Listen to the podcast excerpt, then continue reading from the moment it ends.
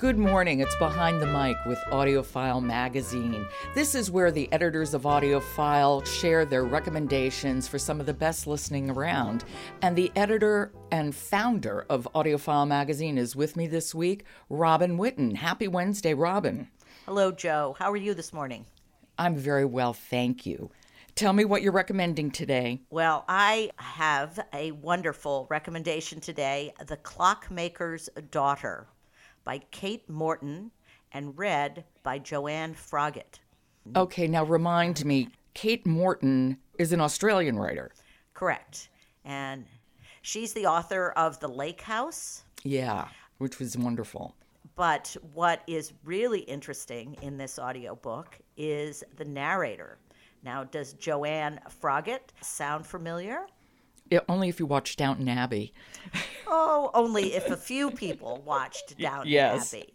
So uh, we have Anna, who was Mary Crawley's maid, a lady's maid, telling us the story of the clockmaker's daughter, which is a wonderful tale of mystery, thievery, murder that unfolds over a hundred years between two time periods, starting with a beautiful country house in England and goes back and forth with present day London.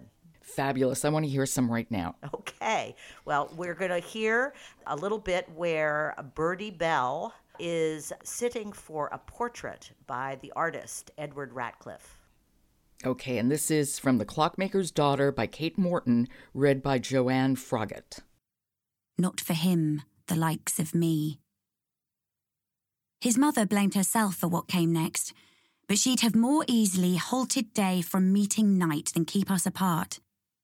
He called me his muse, his destiny. He said that he had known at once when he saw me through the hazy gaslight of the theatre foyer on Drury Lane.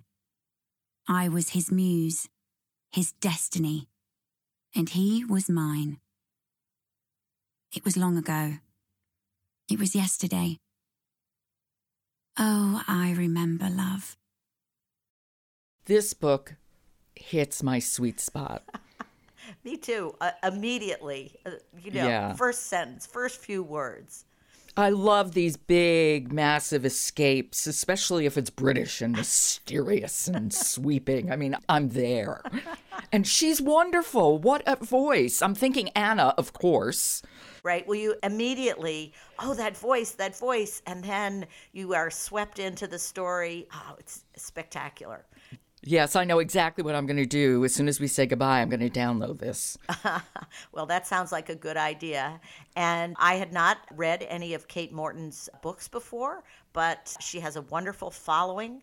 I'm fascinated by the kind of descriptions of landscape and interesting characters in uh, The Clockmaker's Daughter. So I'm looking forward to uh, recommending this and have other people try it out. It's a great recommendation, Robin. Thanks so much. And you know, Joe, I think, don't we have a special bonus coming this week? We do, yes. On Friday afternoon, we have a bonus edition of Behind the Mic. It's my in depth interview with author Maryrose Wood.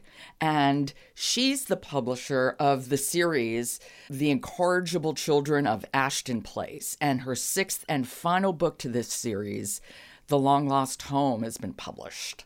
And so we talk about the series and her special relationship with the late actor Katie Kellgren, who gave voice to the first five groups, and to that special relationship that can happen between a narrator and an author. She was so much fun to we're talk in to. another country house with a British setting. Oh, definitely. So as I said, we're, it really is my sweet spot. Well, we can really look forward to that interview. Maryrose Wood is so interesting, so articulate, and speaks so well about the process of working with a narrator, being an author, working with a narrator. Exactly. She's wonderful. So I hope people listen and, you know, subscribe to Behind the Mic wherever you get your podcasts. And then if you feel like it, leave us a rating on Apple because it does help people to find us.